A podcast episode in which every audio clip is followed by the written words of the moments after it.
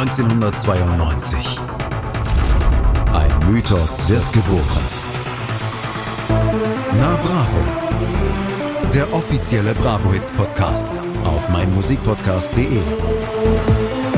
Viel Spaß auf der Reise mit Jenny Wu und Andreas Thies.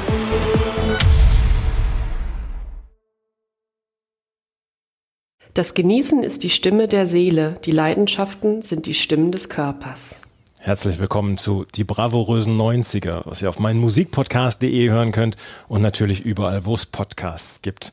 Hallo Jenny. Hallo Andreas, lange nichts von dir gehört. Lange nichts voneinander gehört und eigentlich wollte ich den gesamten Podcast heute in so einer sehr, sehr tiefen Stimme, in so einer mit erotisch angehauchten Stimme bringen, aber das ist zu anstrengend, das kann ich gar nicht. Erzähl doch der Zuhörerschaft mal, wieso? Weil wir heute nicht über eine Bravo-Hits sprechen in diesem Podcast, sondern über die Kuschelrock 1. Wir haben nämlich ein bisschen nachgedacht in den letzten Monaten. Ihr habt lange nichts von uns gehört und wir freuen uns, dass ihr überhaupt wieder dabei seid und dass ihr den Podcast noch nicht aus eurem Podcatcher geschmissen habt. Und deswegen sind wir froh darüber, dass ihr uns wieder zuhört. Und wir haben so ein bisschen was überlegt, wie wir weitermachen können. Wir wollten weitermachen. Wir sind nicht mehr der offizielle Bravo Hits Podcast. Wir wollten aber weitermachen und haben gedacht, Mensch, es gibt noch so viel mehr als Bravo Hits. Und dann haben wir uns gedacht, vielleicht sollten wir nicht nur die Bravo-Hits besprechen, sondern auch andere Sampler. Ja, und dann fallen einem ja diverse Sachen ein. Es gibt ja so viele Musiksampler von den 80ern bis heute und wir haben uns jetzt für die romantischste aller Musikkompilationen entschieden. Für die Kuschelrock 1 nämlich. Das wird heute das Zentrum dieses Podcasts sein. Wir werden ins Jahr 1989 zurückreisen und denkt ihr, Moment, Ihr seid doch die bravourösen 90er. Ja, sind wir auch und wir werden auch nach wie vor in den 90ern bleiben und auch viele CDs und Sampler aus den 90ern besprechen. Aber nehmt einfach als Subtitel noch dazu das Beste von den 80ern und heute. Wie es jedes Format Radio hat, das können wir dann auch hier anmerken und anbringen.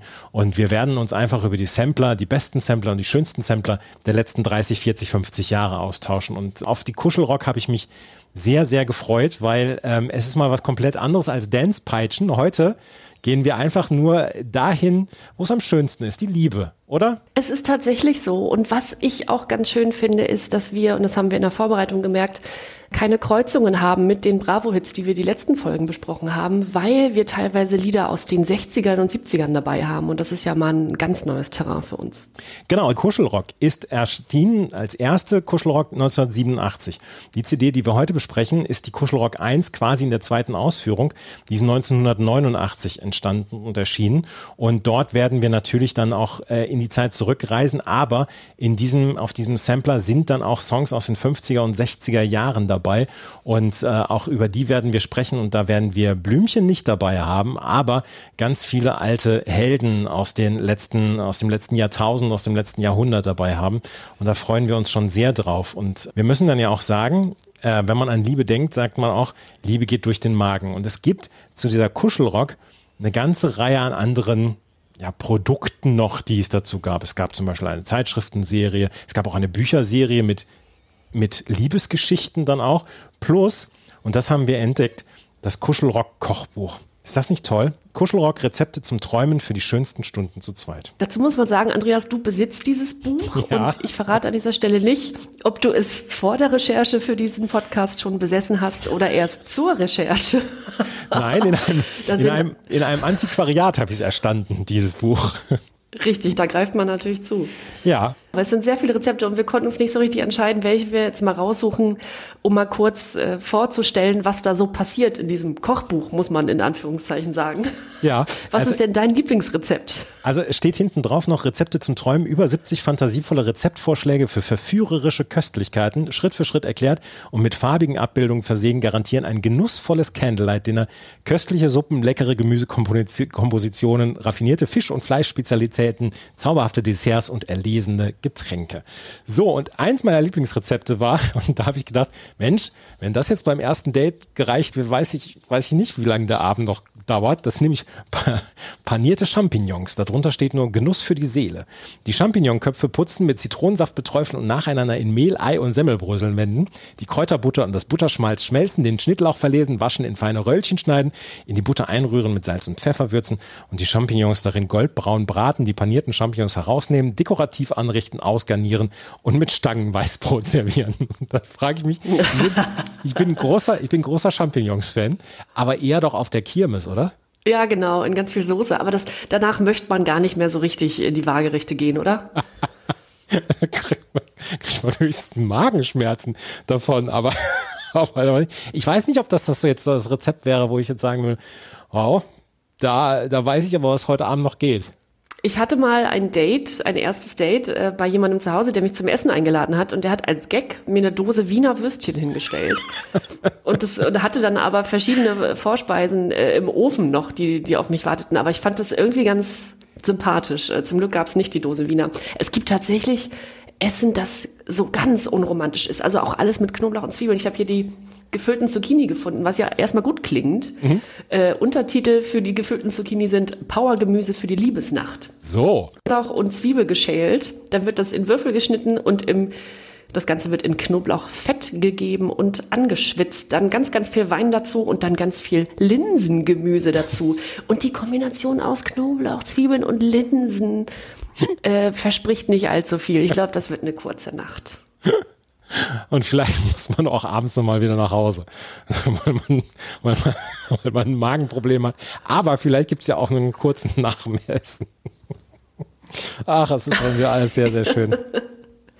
Du, ganz kurz, du warst ja, das, äh, um nochmal zur, zur Einordnung für die äh, Zuhörenden hier, du warst äh, 1989 mh, 13 Jahre alt? 13 Jahre alt, ja. 13 Jahre, ich war drei. Ich kann also gar nicht so viel sagen, aber du warst ja schon also in einer Phase, wo man durchaus romantische Gefühle entwickelt hat, oder? Ja, das, das haben wir ja auch schon in diesem Podcast zur Genüge über meine Jugend und meine, meine unerfüllten Lieben haben wir ja schon gesprochen. Und ja, da, hat, da hatte ich schon romantische Gefühle, aber ähm, da hat man noch nicht damals darüber nachgedacht, jemanden zu bekochen. Das kam dann erst später. Und ähm, hm. ich hatte, ich hatte bei meinem zweiten Date mit meiner jetzigen Frau hatte ich ja auch für sie gekocht. Ich möchte nicht darüber sprechen, was ich gekocht habe, aber ich habe für sie gekocht. Und ähm, es ist nicht so, dass sie schreiend weggelaufen ist. Von daher ist alles in Ordnung. Ich habe damals aber keine, und das möchte ich noch als zweites Rezept hier rausbringen, Spinatrollen gemacht. Mexikanischer Begierdenstrudel wird er auch hier genannt im, im Kuschelbuch. ja, äh, mit Knoblauch natürlich auch. Zwiebeln sind natürlich auch bei. Weiße Bohnen sind dabei. Kidneybohnen sind dabei. Ja, Stark. Ja, aber da gibt's auch Magendisco. Aber noch Komplett. am Abend. Ja, klar. Ja, sicher. Eine Stunde später geht da überhaupt nichts mehr. Tschüssikowski. Und da fällt die Tür ins Schloss. für das, für das Gemüse, für das Gemüse braucht man Olivenöl, Zwiebel, Knoblauchzehen, eine kleine Dose weiße Bohnen, eine kleine Dose Kidneybohnen, ein Teelöffel Zucker, 4 Zentiliter 4 Cl Tequila, Basilikum, Salz, Pfeffer, Chilipulver, Pinien- oder Sonnenblumenkerne und Basilikumblätter zum Garnieren. Mmh. Da weiß ich auch, was die Stunde geschlagen hat. Das ist klasse. Mhm. Das sind alles so einfach, eigentlich ja ganz einfache Rezepte. Ich habe hier noch den Bananen-Fitness-Happen, die Kunst der höchsten Verführung. Und das ist einfach ein Bananen-Käsebrot. Ne? also ich weiß nicht, wenn mir das jemand vorlegen würde, weiß ich, ob ich das so super fände. Aber wir sind ja immerhin noch in den späten 80ern. Und ähm, ich glaube aber, Bananen Fitness Happen 1989, das Buch ist wohl in Westdeutschland erschienen. Davon gehe ich auch aus, ja. Es lag sogar noch eine CD dabei und auf dieser CD waren einige wirkliche coole Songs dabei. Eternal Flame zum Beispiel von den Bengals, das hören wir heute nicht. Das, ähm, wir hören einen anderen Song von den Bengals. Captain of a Heart von Kurt Malou. As I Lay Me Down von Sophie B. Hawkins, eine, eine, ein Song, den ich ja sehr, sehr toll finde. Oder Sexual Healing von Marvin Gaye. Wenn du bei deinem ersten Date Sexual Healing auflegst und dann das Licht nicht komplett auf Fabrikbeleuchtung ist, dann weißt du aber auch, was Phase ist. Ja, aber da ist die Erwartungshaltung auch schon so hoch. Also sobald das Lied angespielt wird, weiß man ja eigentlich schon, was die Stunde geschlagen hat. Und dann, und dann muss man entweder performen ne? oder nicht. Aber das ist, ja. ja, auf jeden Fall, das war die CD und Kuschelrock Rezepte zum Träumen für die schönsten Stunden zu zweit. Ist noch heute in jedem wohlsortierten Antiquariat zu finden und wenn ihr ähm, da Anregungen braucht, sagt einfach Bescheid, wir können es auch zuschicken uns das Buch. Ne? Also da sind wir auch nicht so. Das du hängst noch, da nicht so dran. Nein, ich hänge da nicht so ganz so nah dran. Wir sprechen gleich über die Kuschelrock 1. Ähm, was wir neu haben, wir werden nicht alle Songs vorstellen können, aber wir haben uns jeder sechs Songs ausgesucht, die wir vorstellen wollen und dann werden wir natürlich am Ende nicht die gut gealterten und schlecht gealterten Songs küren, sondern naja, lasst euch überraschen, welche Songs wir küren. Das alles gleich hier bei Die bravourösen 90er. Ich muss mich noch dran gewöhnen. Die bravourösen 90er. Die Kuschelrock 1 ist 1989 erschienen. Und können wir noch einmal gerade über das Coverfoto sprechen von der Kuschelrock 1? Da ist eine Frau mit etwa schulterlangen, lockigen Haaren, die so ihre, ja, die so hockt oder sitzt, ähm, ihr rechtes mhm. Bein angewinkelt, ihre rechte Hand geht durchs Haar und auf ihrem linken Bein liegt der Kopf eines Menschen, eines jungen Mannes, der die Augen geschlossen hat und ich habe das Gefühl, ich, also auf den ersten Blick sieht es aus, als sei er zusammengebrochen. Ja, oder gar nicht mehr so lebendig. Also der liegt da wirklich versteinert in ihrem Schoß, kann man meinen, und sie guckt so ein bisschen verträumt zu ihm runter. Ja, was mich damals ja schon genervt hat bei diesen ganzen Kuschelrock-Fotos und so weiter, die Leute sahen einfach unfassbar gut alle aus. Die Männer, alle ein Typ, irgendwie alle blond und äh, super frisiert etc. und die Frauen sowieso alle ganz toll aussehend. Das hat mich damals schon genervt, das weiß ich noch. Das weißt du noch, ja. Mhm. Ja, mh, hm, äh, ja, auch alles, alles sehr ähnlich, ähnlich gekleidet, ähnlich aussehend, das stimmt. Äh, ein bisschen schade, also wenig divers auch. Ja, ja, ja, das ist das, das ist normale Heteropaar äh, Ende der 80er gewesen, beide weiß und beide mitteleuropäisch-kaukasisch. Das äh, kann man so sagen. Die Kuschelrock auf jeden Fall äh, eröffnete damals mit einem Song, wo ich in der, als wir darüber gesprochen haben, dass wir diesen Podcast planen zu besprechen, zu dir gesagt habe, Jennifer Rush gehört mir. Das ist Song 1.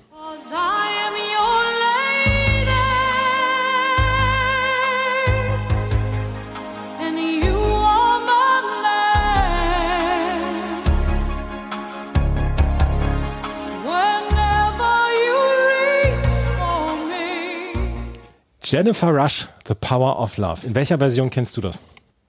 Wie, in welcher Version? Welche Weil es ist, es ist dutzendfach gecovert worden. Ach so, ich kenne es in genau dieser Version. Ach so, ja, weil äh, Celine Dion hat 1993 gecovert, äh, Laura Branigan unter anderem auch 1987. Dieser Song hier ist 1985, nee, 84 ist er erschienen, von Jennifer Rush, die gebürtig Heidi Stern heißt. Und die damals 24 Jahre alt war, als dieser Song erschienen ist. Die ist eine amerikanische Pop- und Rocksängerin und sie war in den 80er Jahren vor allen Dingen in Deutschland und im deutschsprachigen Raum berühmt. Also damals keine Wetten, das Sendung, keine, keine, keine Show im deutschen Fernsehen ging ohne Jennifer Rush über die Bühne. Die kam nämlich Ende der 60er nach Deutschland mit ihrem Vater, der aus beruflichen Gründen dort hier war. Dann war sie ein paar Jahre in Deutschland in Flensburg wohnten die. Sie ist in Rendsburg zur Waldorfschule gegangen, die neunjährige Jennifer. Und dann allerdings haben sich die Eltern getrennt und sie hat dann äh, gesagt, sie möchte gern bei der Mutter leben und dann ist sie, hat sie in New York gelebt und hat dann Ende der 70er angefangen Musik zu machen, hat dann unter ihrem Geburtsnamen Heidi Stern hat sie eine CD aufgenommen oder eine Platte damals aufgenommen, die allerdings äh, keinen Erfolg hatte. Und mit diesem Song hier ist sie ganz, ganz groß durch die Decke gegangen. Es war ihr erster Hit, in Deutschland unter anderem auf Platz 1 gegangen, in die ihre CD, also nicht die CD, die LP damals, Jennifer Rush hieß die, hatte ihren eigenen Namen, war 97 Wochen in den deutschen Charts, 25 Wochen in den Schweizer Charts, 35 Wochen in den UK Charts, zwei Millionen Platten hat diese Platte verkauft und ähm, das war ein ganz, ganz, ganz großer Hit. Es gab eine Maxi-Version, die über sieben Minuten noch ging. Es war die kurze Version, hier die Album-Version, die äh, vier Minuten ging. Aber dieser Song hat ihre Karriere äh, absolut durch die Decke gehoben. Ihr erster Song oder ihr erste Single war damals 25 Lovers und dann kam The Power of Love. Und dieser Song wurde seitdem dutzendfach gecovert. Und ich möchte gerne für unseren Instagram-Account eine Coverversion, dass du die noch mit reinbringst. Die ist nämlich von 2014 gewesen von Jarvis Cocker. Jarvis Cocker hat diesen Song gecovert. Oh ja. Den musst du unbedingt der bei Instagram darf alles. bringen. Ja, der, der, der, der darf alles. Wer das alles gecovert hat, ich habe Laura Brannigan und Celine Dion erwähnt. Danach waren Air Supply noch mit dabei. Nino D'Angelo, der Song hieß damals, oder er hat ihn auf Deutsch gecovert, Ich suche nach Liebe. Ich suche nach Liebe. Liebe. Ähm, Richard Kleidermann hat es gecovert. Shirley Bessie, Nana Muscuri, Angelika Milster, Andrea Bocelli, Ricky King, Gigi D'Agostino hat das gecovert, Helene Fischer oh 2008 und 2014 Jarvis Cocker. Wow. Also, dieser mhm. Song ist ähm, seit Jahrzehnten wird er auch gerne als Coverversion hergenommen und äh, damals war es der ganz große Durchbruch von Jennifer Rush. Die Nummer eins der Kuschelrock 1. Wir sprechen über die 89er Version der Kuschelrock, weil 87 war diese CD schon einmal erschienen, damals allerdings nur als Einfach-CD. Wir sprechen über die Doppel-CD, weil 36 Titel und einer ist schöner als der andere. Auf der 2 ist nämlich Nilsson mit Without You. Und auf der 3 ist Cutting Crew mit I've Been in Love Before. Äh, solange hier nicht äh, I Just Died in Your Arms Tonight gespielt wird von Cutting Crew, haben wir uns noch nicht um Cutting Crew gekümmert, aber um den nächsten Song, da kümmern wir uns wieder drum. Ja, der äh, nächste Song ist nämlich ein internationaler Hit und fairerweise muss man sagen, dass alles, was dieser Mann in den 80ern angefasst hat, zu Gold wurde. Please give me one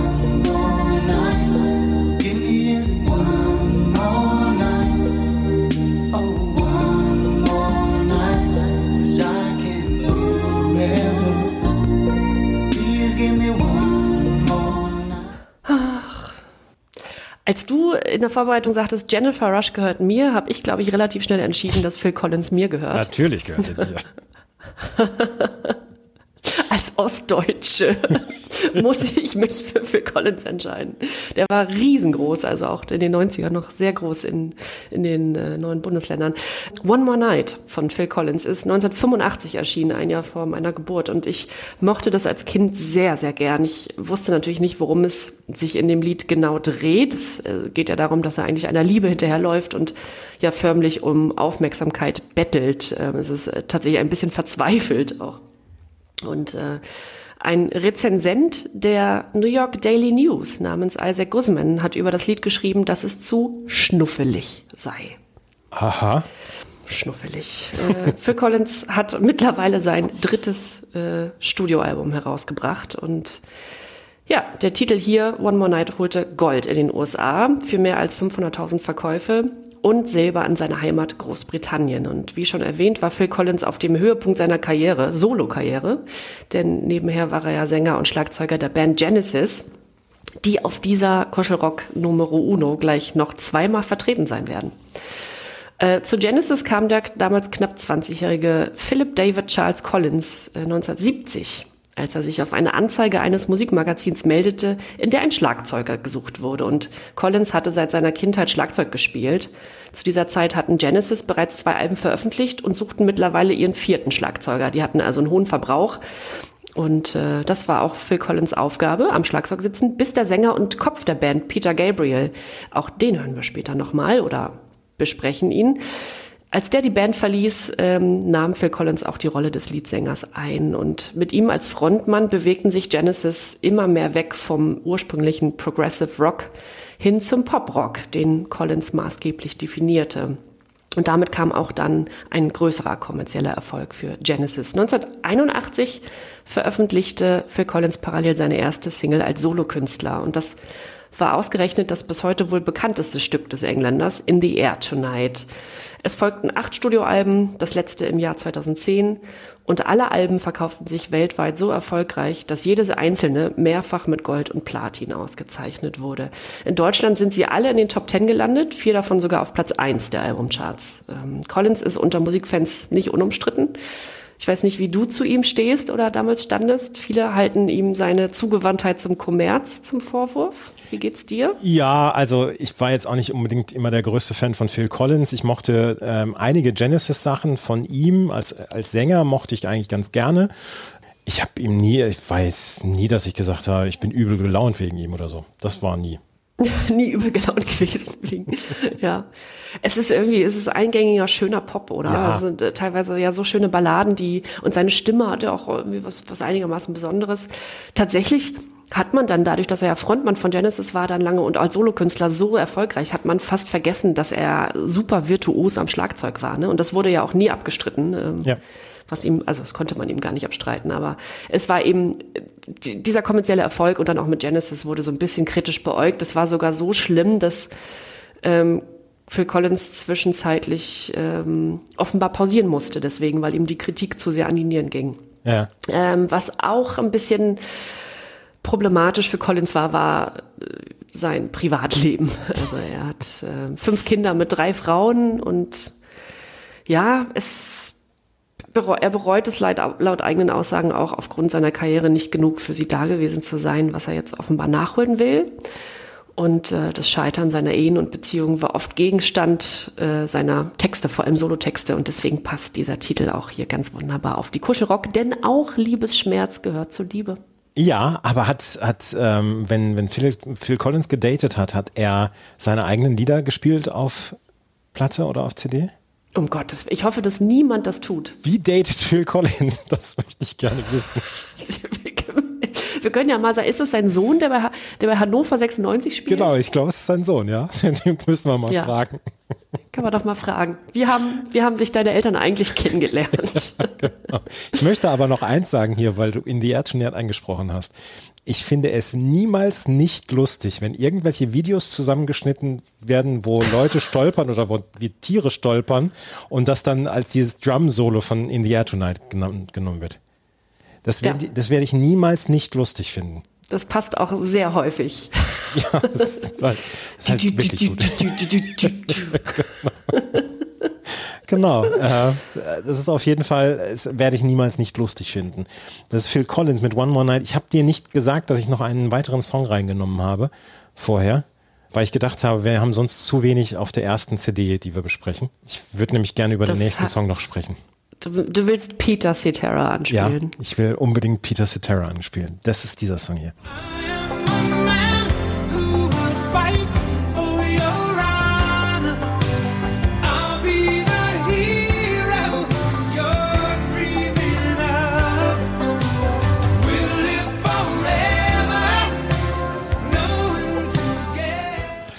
Peter Paul Cetera in Chicago im Jahr 1944 geboren, 78 Jahre alt ist er. Ähm, US-amerikanischer Sänger, Songwriter, Bassist. Er wurde bekannt und vielleicht habt ihr die Stimme erkannt mit der Band Chicago. Die hat er allerdings 1985 verlassen und das war damals sein erster Single-Hit. Das war die Single Glory of Love. Und Glory of Love war eigentlich vorgesehen für den Film Rocky 4. Rocky 4 damals mit Ivan Drago und Dolph Lundgren und so weiter. Bester, also bester Teil der Rocky-Reihe, da, da werde ich, werde ich keine Diskussionen zulassen. Und ähm, wurde da aber nicht für genommen. Die haben sich nämlich als einen für einen anderen Song entschieden bei äh, Rocky 4. Und dann hat er diesen Song in Karate Kid 2 Entscheidungen in Okinawa untergebringen können. Und deswegen wurde es auch ein Riesenhit. Karate Kid 2, damals in den 80ern oder Karate Kid an sich, die Serie, die drei Teile waren alles unglaubliche äh, Kinokracher und dieser Song ist damit mit drin gewesen und ähm, deswegen war er dann so erfolgreich auf Platz 24, zwar nur in den deutschen Charts, aber in US-Charts auf Platz 1, 21 Wochen dort in UK-Charts auf Platz 3 etc. Und 1987 war er auch für einen Oscar nominiert, dieser Song, wurde allerdings besiegt von Take My Breath Away von Berlin. Take My Breath Away. Und mhm. für die Grammy Awards 1987 wurde es auch noch ähm, nominiert in der Kategorie Beste männliche Gesangsdarbietung Pop und verlor da gegen Steve Winwoods Higher Love. Das wollte ich unbedingt jetzt nochmal anbringen. Peter Cetera mit Glory of Love. Vielleicht hören wir es ja nachher nochmal. Keine Ahnung. Äh, vielleicht äh, ein guter Zeitpunkt, um mal auf unseren Instagram-Account hinzuweisen, für alle, die es noch nicht wissen. Den findet man noch unter Hier kommt Bravo. Ja. Da steht jetzt allerdings die bravourösen 90er mit mhm. Untertitel. Und äh, da können wir ja zum Beispiel auch mal ein Bild vom jungen Peter Cetera posten, was du mir geschickt hattest, weil du es mir besonders ja. schön fandest. Und ich finde, dass der junge Peter Cetera was von Brian Ferry hat. Die gleichen traurigen Augen. Aber nur in Blond dann halt, ne? Ja, in heller, genau, ja. ja. Hm. Hoffentlich, so hoffentlich, hat er seinen, hoffentlich hat er seinen Sohn nicht Ed genannt. Naja. Oh, okay. Tina, mhm. Tina Turner ist auf der 6 mit Two People. Procol Harum auf der 7 mit einem absoluten Klassiker, A Whiter Shade of Pale auf der 7. Ganz kurz, äh, bei äh, Whiter Shade of Pale finde ich die Textzeile wunderschön. That her face at first just ghostly turned a whiter shade of pale. Also, dass ihr Gesicht, das erst ghostly, also wie ein Geist erschien, wurde dann eine noch weißere Facette von Pale, also von Weiß, Blass. von Blass, genau. Es ist äh, sehr, sehr schön, eine sehr schöne Zeile. Ja. ja.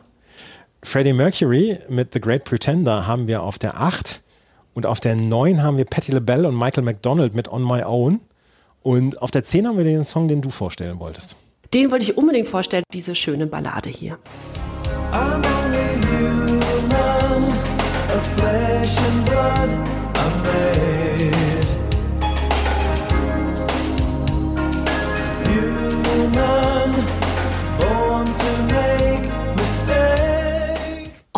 das schön? ja, aber, aber, das ist ja, das ist ja kein Liebeslied, sondern es ist ja das, der Song eines Typen, der betrogen hat, oder? Ja, genau. Ich bin I'm only human. Ich bin auch nur ein Mensch, der sich dafür entschuldigt, dass er fremdgegangen ist. Ja. Mhm. Ja. The Human League mit Human. Ach, Human League ist eine britische New Wave Band, die 1981 ihren größten Hit hatte, zu dem ich heute noch tanze, du wahrscheinlich auch, Don't You Want Me. Und das Ding schoss damals so dermaßen los und holte Silber in Großbritannien und sogar Gold in den USA. Ich wusste gar nicht, dass Don't You Want Me in den USA auch so groß war. Äh, in Deutschland chartete der Titel auf Platz 5. Genauso wie dieser hier. Fünf Jahre später, äh, 1986, kam Human heraus und schaffte es ebenfalls auf Platz 5 der deutschen Charts. Und auch in den USA landete die Ballade wieder auf Platz 1. Überraschung. Zum Zeitpunkt dieser Aufnahme besteht die Besetzung der Band aus drei Sängern und Sängerinnen. Phil Oakey, Joanne Catherall und Susan Ann Sully. Und die vier Gründungsmitglieder, von denen nur noch der Sänger Phil Oakey übrig ist, spielten übrigens alle am Synthesizer. Da ahnt man auch ungefähr, wie die Beschaffenheit ihres Sounds damals war. Es war sehr Synthi-lastig.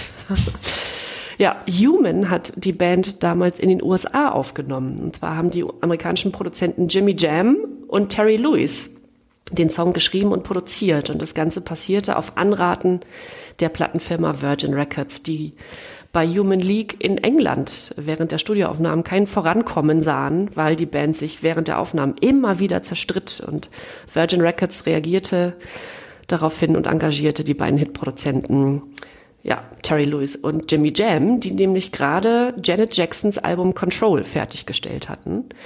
Und dann schickten sie die Band Human League zu ihnen nach Minneapolis in die USA, was sich auszahlen sollte, denn auch das dazugehörige Album namens Crash wurde zu einem großen kommerziellen Erfolg. Schöner Titel, Human von Human League. Human von Human League ist der nächste Titel, den wir vorstellen wollten. Auf Boy George auf der 11 ähm, nehmen wir nicht mit rein, aber ich wollte unbedingt diesen Song hier vorspielen und das ist nämlich die Nummer 12 auf dieser CD 1 der Kuschelrock 1.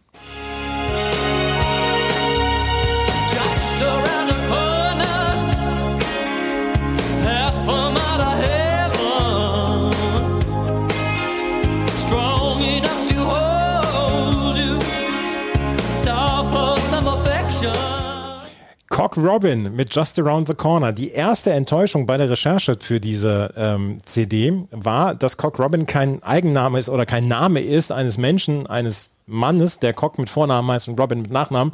Nee, ist eine mhm. amerikanische Band, die so heißt, Cock Robin. Ja, schade.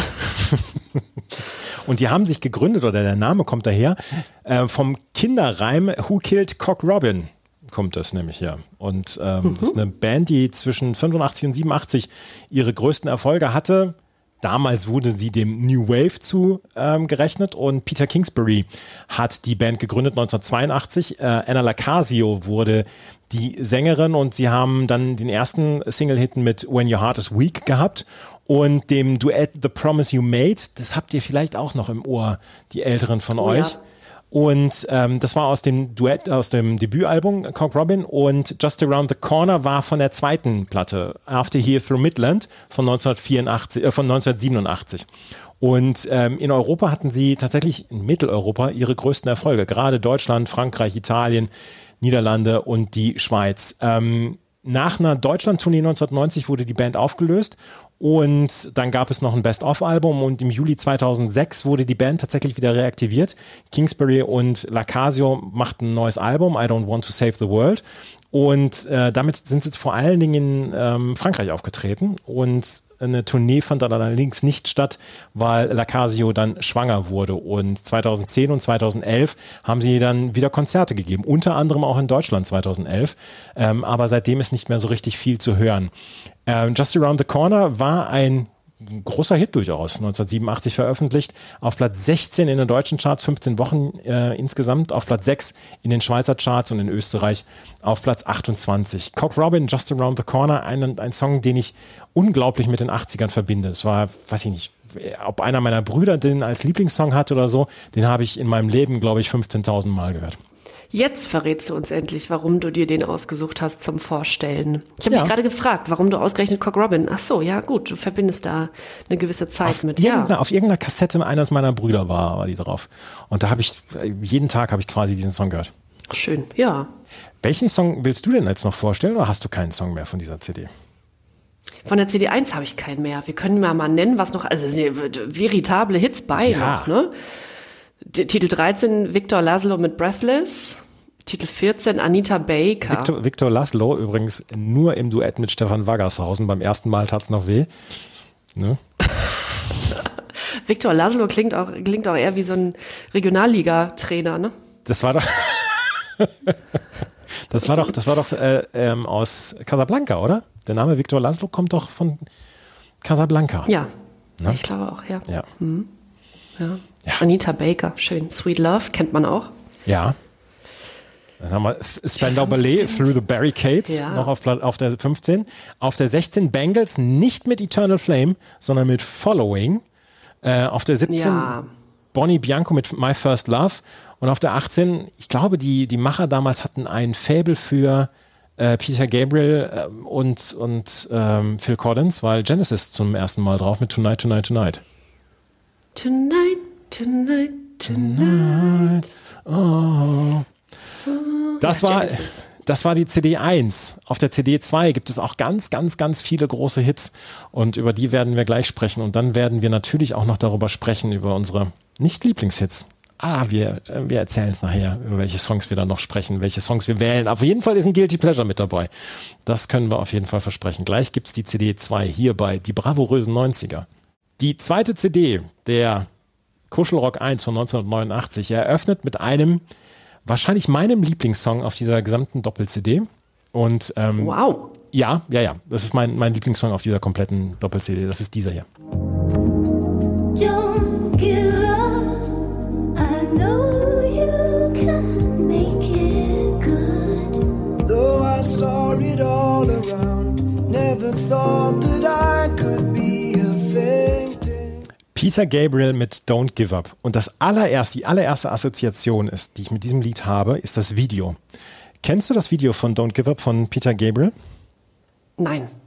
Das ist ein Video, wo ein, zwei Menschen sich im Arm halten und die Kamera immer so ganz langsam um sie rumgeht. Und das sind Peter Gabriel und Kate Bush.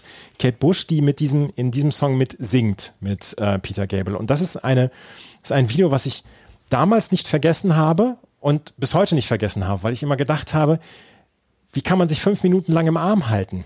Damals, als dieser Song erschienen ist und auch als das Video erschienen ist. Ja. Wie, warum hält man sich so lange im Arm? Und das war mir damals unangenehm. Und heute denke ich, oh, wie toll ist das, wenn man jemanden fünf Minuten lang im Arm halten kann und ihm darüber singen kann, du sollst nicht aufgeben, mach weiter und das, das Leben ist zu schön, etc. Und das ist eigentlich kein, kein wirklicher Liebessong, das ist eigentlich eher ein Freundschaftssong von Peter Gabriel, der 1950 in Chobham in Surrey Heath geboren ist. Britischer Musiker, wir haben eben schon drüber gesprochen. Er war Gründungsmitglied der Band Genesis, damals noch absolut dem Prog-Rock ähm, zuzuordnen. Und er hat dann irgendwann seine Solokarriere begonnen. Und die Solokarriere machte dann einen richtigen Satz, als er 1986 die So veröffentlichte. Auf der So ist Don't Give Up zum Beispiel auch drauf. Das ist das fünfte Soloalbum damals von Peter Gabriel äh, gewesen.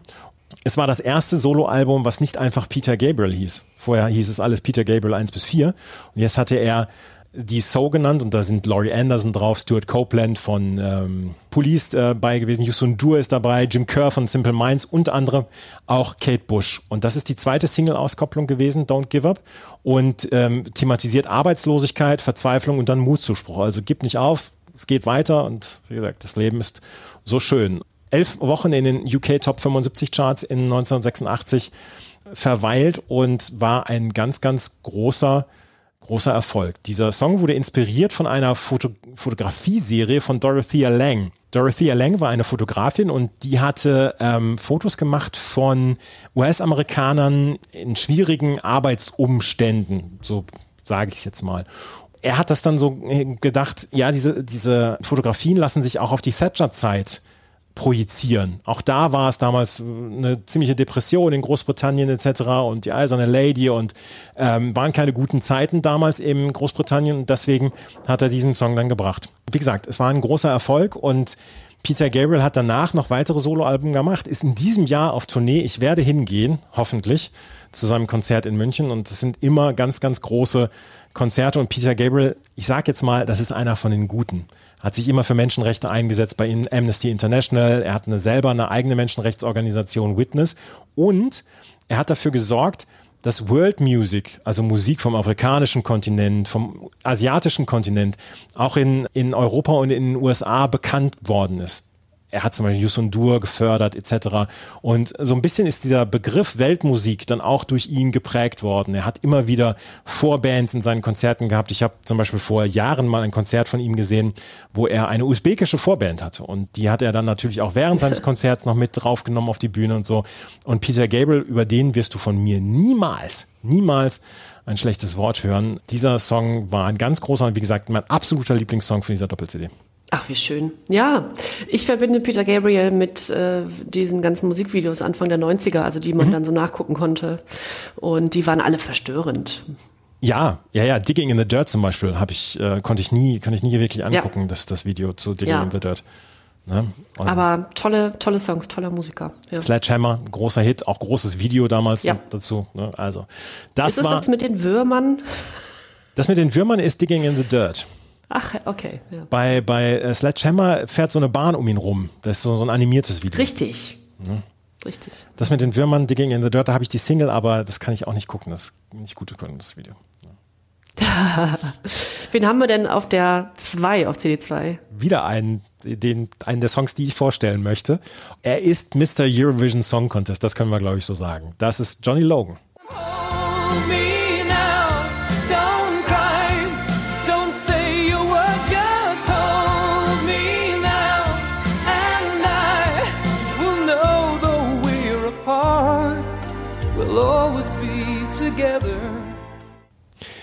Ich habe diese CD Kuschelrock 1 einer Schulfreundin gezeigt und habe gesagt, hier, das wird unsere nächste CD sein, die wir besprechen werden bei na Bravo Schrägstrich die bravourösen 90er. Und da sagte ich, was ist denn dein Lieblingssong? Und er sagte, ganz klar CD 2, Lied 2.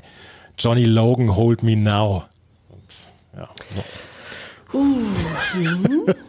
1987 hat Johnny Logan zum zweiten Mal den Eurovision Song Contest gewonnen. 1980 schon mit What's Another Year und 1987 mit Hold Me Now und 1992 ist er sogar noch Sieger geworden, weil er damals Komponist war von Linda Martins äh, Why Me, als die damals gewonnen hat. Er ist Mr. Eurovision Song Contest. Johnny Logan damals als Sean Patrick Michael Sherrod O'Hagan geboren in Frankston bei Melbourne. Er ist Australier.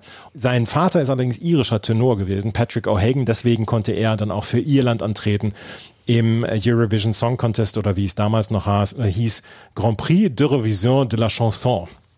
1987 fand der Eurovision Song Contest in Brüssel statt und dort gewann er damals ähm, diesen Song. Hat er selber geschrieben und ähm, er trat damals als 20. von 22 Teilnehmern auf, nach Anne-Kathrin Herdorf und Banjo mit Enlil Melodie und vor Novi Fosili aus Jugoslawien. Jasam Zaples. Wir erinnern uns.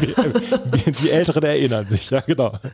Und ähm, wurde damals natürlich auch Nummer eins der Charts und hat in vielen anderen Ländern in Europa ist es in die Charts hochgegangen. Auf Platz zwei in Deutschland war es damals 15 Wochen und auf Platz vier in Österreich, auf Platz sechs in der Schweiz. Eine goldene Schallplatte hat es auch noch in UK geholt und natürlich, wie gesagt, in Irland die Nummer eins. Bist du Eurovision Song Contest Fan?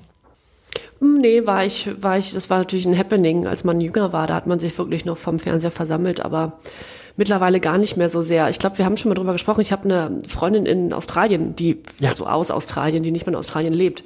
Und die ist verrückt, die wird verrückt, die, die schmeißt dann Eurovision-Partys und so und hat sie dann auch in Deutschland noch und hat, hat sich gewundert, warum da keiner hinkommen wollte. Und dann sagt, musste ich ihr irgendwie erklären, irgendwie beibringen, dass das hier gar nicht mehr so groß ist. Und dann hat sie gesagt, Moment mal, ich bin doch extra nach Europa gezogen. Wieso ist das hier kein Ding mehr? Ich glaube, das kommt wieder, ne? Ja, oder? Ich habe das auch. Gefühl, Mhm. das kommt wieder ein bisschen mehr. Ja, Ja. glaube ich auch. Nee, aber nicht so, nicht so, ja. Aber wahrscheinlich hast du beim Eurovision Song Contest ähm, 1987, wahrscheinlich hast du dann nur genervt. Ja, ja, ja. Da ähm, habe ich wahrscheinlich noch nicht verstanden, was da passiert. und, und hast gestört, während deine Eltern sich das angeguckt haben, bestimmt. Ne? genau, während der australische Ralf Siegel da abgeräumt hat. So sieht's nämlich aus. Hold Me Now von Johnny Logan auf der 2. Und da wir ähm, nicht abwechselnd ähm, unsere Songs vorstellen und äh, einfach gesagt haben, diese sechs Songs möchte ich vorstellen, ist auf der Nummer 3 wieder ein Song drauf, den ich hier vorstellen werde. Und da denkt ihr, Mensch, ist das nicht von einer anderen Band? Hört mal rein. Are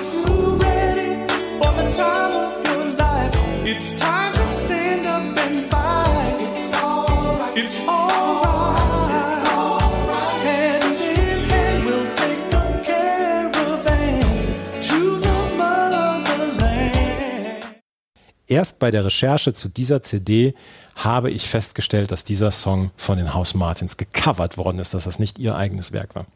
Ja, wusste ich auch vorher nicht, das stimmt. Isley Jasper Isley mit Caravan of Love.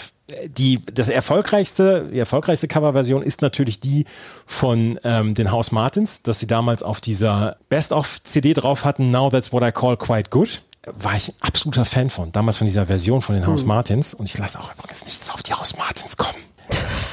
Dass das hier das Original ist, das habe ich nicht gewusst bis zu diesem Zeitpunkt. Isley Jasper Isley, amerikanisches Soul- und Funk-Trio. Und das war, war auch ihr größter Hit. Es war halt kein großer Hit jetzt weltweit gesehen, aber es wurde dann erst wirklich bekannt, als die House Martins das rausgebracht haben. Marvin und Ernie Isley, Chris Jasper, das war der Schwager von den beiden, die haben äh, seit 1973 in der Band The Isley Brothers gespielt und 1984 haben sie sich von der Gruppe getrennt, also von dem Rest der Familie, quasi von der Kelly Family aus den USA und haben dann das Trio Isley Jasper Isley ähm, gegründet und haben dann einen Vertrag bei CBS bekommen und haben ihr erstes Album 1984 veröffentlicht, Broadway's Closer to Sunset Boulevard. Damals, naja, ein Semi-Hit, sage ich jetzt mal. Platz 135 der Billboard 200, Platz 28 der Billboard R&B Charts. Und die erste Single-Auskopplung war Look the Other Way. Und Caravan of Love war dann die zweite Platte und die zweite Single oder die erste Single aus der zweiten Platte. Die zweite Platte hieß nämlich Caravan of Love. 1985 war dieses Album veröffentlicht worden und dort wurde dieser Song dann auch zu einem Hit in den R&B-Charts und es war auch in Europa tatsächlich ein Hit. Allerdings kein so großer Hit wie zwei Jahre später dann von den House Martins. Die zweite Auskopplung dann Insatiable Woman wurde zum R&B Top 20 Hit dann noch und Chris Jasper hatte das Lied geschrieben und produziert und spielte auch noch äh, das Piano und sang dann auch die Liedstimme und die Background-Stimmen haben dann Ernie und Marvin Isley äh, übernommen, die dann Bass und Gitarre gespielt haben. Ähm, christliche Motive in diesem Song hat äh, ein, wie Wikipedia sagt, einen stark appellativen Charakter. Man, es wird halt gefragt, ob man für den wichtigsten Zeitpunkt in seinem Leben bereit sei und äh, darauf der Appell dann aufzustehen und zu kämpfen. Die Coverversion von den House Martins habe ich erwähnt. Es gab noch weitere Coverversionen und auch da möchte ich dich bitten, das bitte bei unserem Instagram-Account hier kommt Bravo dann noch zu verewigen, weil 1990 haben es Norbert und die Feiglinge gecovert. Und das kannte ich bislang auch nicht. Und als ich das angeschaut habe auf YouTube, da ist, da bin ich ein bisschen zerflossen. Die ähm, von Norbert und die Feiglinge gibt es nämlich die Version Bum Bum Boris. Eine, ähm, eine Huldigung von Oh Boris Gott. Becker. Das ist, Nein. ich habe mich sehr gefreut. Ich habe nur gedacht, das kannst du Jenny vorher nicht erzählen. Das musst du ihr während der Aufnahme erzählen. Bumbo Boris von Norbert und die Feiglinge ist eine Coverversion von, von äh, Caravan of Love von As- Isley Jasper Isley. Und 2004 haben es auch noch die Preluders gecovert. Ah, ja. Ne? Das ist Die wieder sind dein aus Home einer. Pro Ne? 7. ja, na ja. Die sind äh, aus, der, aus einer Pro 7 Castingshow entstanden, richtig? Genau, genau. Und Nena hat es 2006 auch noch gecovert. Aber Nor. Norbert und die Feiglinge. Ah, sie- 1987 gab es noch eine Coverversion von Echo Echo. Damals hieß der Song Karawane in der Nacht. Die deutsche Version davon. Ja. ja. Ja, ja bietet ist, sich aber auch an. ja das ist Isley Jasper Isley gewesen mit Caravan of Love. Wir machen gleich weiter mit dem nächsten Song, ne? Ja, in den nächsten Song hören wir auch direkt wieder rein, denn der darf auf keinen Fall auf der Kuschelrock fehlen. It's hard for me to say I'm sorry. I just want you to stay. After all that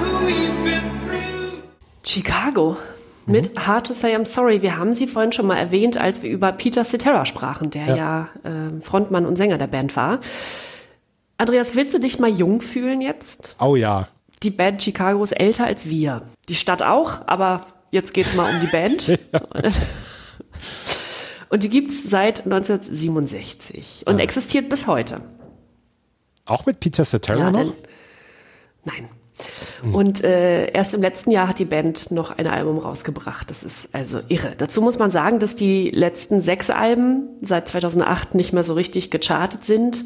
Aber bis 2006 immerhin, also stolze 40 Jahre lang, hat Chicago jedes ihrer Alben in die amerikanischen Top 50 bringen können. Vier Alben mit Doppelplatin, ein Album sogar mit sechsfach Platin. Das war 1984. Also kurz bevor dieser Titel hier rauskam, Hard to Say I'm Sorry. Es war der zweitgrößte Hit ihrer Karriere. Der erste war 1976 und auch der hätte es auf eine Kuschelrock verdient. If You Leave Me Now, kennt man vielleicht noch, oder? War damals in Deutschland auf Platz drei der Charts. 1982 nahm Chicago dann diesen Song hier auf und nahm sich dafür den vielfach Grammy ausgezeichneten Produzenten David Foster ins Studio. Der schrieb das Lied zusammen mit dem damaligen Sänger und Frontmann Peter Cetera. Äh, Cetera stieg 1985 schon aus der Band aus, also gar nicht so lange nach dieser Single-Erscheinung hier. Und äh, aktuell besteht die Band Chicago aus elf Mitgliedern, die mehr als sechs Instrumente verwenden. Äh, Chicago hat ja auch einen sehr jazzigen Einschlag und gilt als famose Liveband. Ähm, und von den aktuellen elf Mitgliedern sind noch vier aus der Originalbesetzung. Das heißt, die sind seit 55 Jahren dabei. Das ist Wahnsinn. das ist stark. Ja. Ja. Aber auch das ist doch schon wieder ein Song über einen, der Mist gebaut hat, oder? Ja, klar. Aber weil, weil er singt After all that we've been through, I will make it up to you, I promise to. Ja, also hat er, er hat ganz klar Mist gebaut. Ja, es ist, es ist Schmerz, es ist Vergebung, es ist alles dabei hier. Es ist nicht alles äh, Friede, Freude, Eierkuchen und äh, Zucchini-Röllchen. Das ist auch, Und panierte Champignons. ja. ja, so ist es. Chicago, hard to say, I'm sorry. Ja, Titel 5 auf der CD2 sind mal wieder Genesis mit The Carpet Crawl. Titel 6 The Drifters mit Under the Boardwalk. Hat man auch direkt eine Melodie Ohr. the boardwalk. Ja. Ja, der nächste Titel ist von Cockney Rebel und heißt Sebastian. Hatten wir Cockney Rebel auch schon mal auf den Bravo-Hits? Ich glaube, Glaube, oder? ich, meinst du? Ich glaube es nicht. Also 1981, also Discogs sagt bis 1981 und dann nochmal 2012. Nee, ich glaube, die hatten wir noch nicht. Ah, dann nicht. Dann nicht. Nee. Dann muss es irgendwas anderes sein. Cockney Rebel, ja. Klingt irgendwie vertraut. Podcast vertraut sogar. Ja. Ja. Aber mit dem nächsten Song, da gehen wir, da gehen wir richtig tief rein, oder? Da müssen wir sowas von reingehen. Der wird angespielt, weil wir das wollen.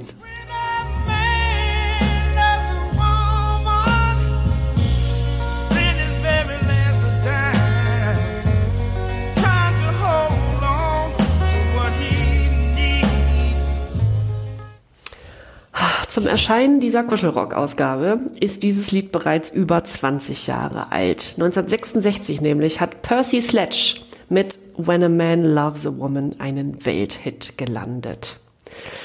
Und zum Erscheinen dieser Kuschelrock hatte Sledge seine Karriere bereits auch wieder beendet. 1987, also knapp 20 Jahre nach seinem größten Hit, veröffentlichte er diesen nochmal. When a Man Loves a Woman schaffte es zum zweiten Mal in die Charts, zumindest in Großbritannien, denn da schoss er sogar nochmal auf Platz zwei. Das heißt, äh, Sledge hatte 66 einen Hit, danach gar nichts mehr, so richtig, also nicht mehr, nichts, mehr, nichts Veritables. Und dann 87, 20 Jahre später, nochmal mit demselben Hit einen großen Charterfolg. Percy Sledge ist in Alabama geboren und aufgewachsen und starb mit 74 Jahren an Krebs. In seinen früheren Jahren arbeitete er als Pfleger in einem Krankenhaus und sang im Gospelchor seiner Gemeinde. Und so sind ja schon einige Karrieren entstanden. Mitte der 60er tourte er mit seiner Musikgruppe durch den Südosten der USA, bis er einem Musikproduzenten vorgestellt wurde. Und der besorgte Percy Sledge Probeaufnahmen bei Atlantic Records. Und When a Man Loves a Woman war seine allererste Aufnahme, ein internationaler Hit und auch noch die erste goldene Schallplatte für sein Musiklabel Atlantic Records. Die sollten ihm bis heute dankbar dafür sein. Ist einer der ganz, ganz, ganz großen Klassiker. Absolut, ja. Wird auch immer noch gespielt in äh, Serien, Filmen und so weiter. Da weiß man auch wieder genau, worum es geht, äh, wenn dieser Song angespielt wird. Das ist ein, ein, ein, eine herrliche Zeitkapsel. Ja, definitiv. Percy Sledge, When a Man Loves a Woman. Auf der neuen sind Everly Brothers. Bye, bye, love. Bye, ist, auch, love. ist auch kein Kuschelsong, oder? Naja. Auf der 10 ist Billy Joel mit Honesty. Auf der 11 William Pitt mit City Lights. Und auf der 12 Benny King mit Stand By Me. Ein Song, den ich früher sehr, sehr, sehr gerne mochte. Ja. Ja. Und auf der 13 müssen wir wieder einen Song anspielen von meinen ja, Lieblings-Australiern, Schrägstrich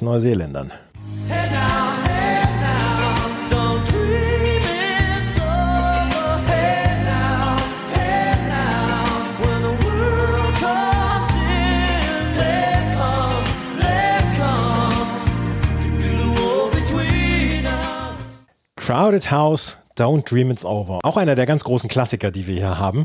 Crowded House, eine australisch-neuseeländische Band aus den 80ern. Neil Finn war damals der Sänger, Sänger, Songwriter. 85 gegründet, 1996 aufgelöst, 2007 haben sie eine Reunion gefeiert.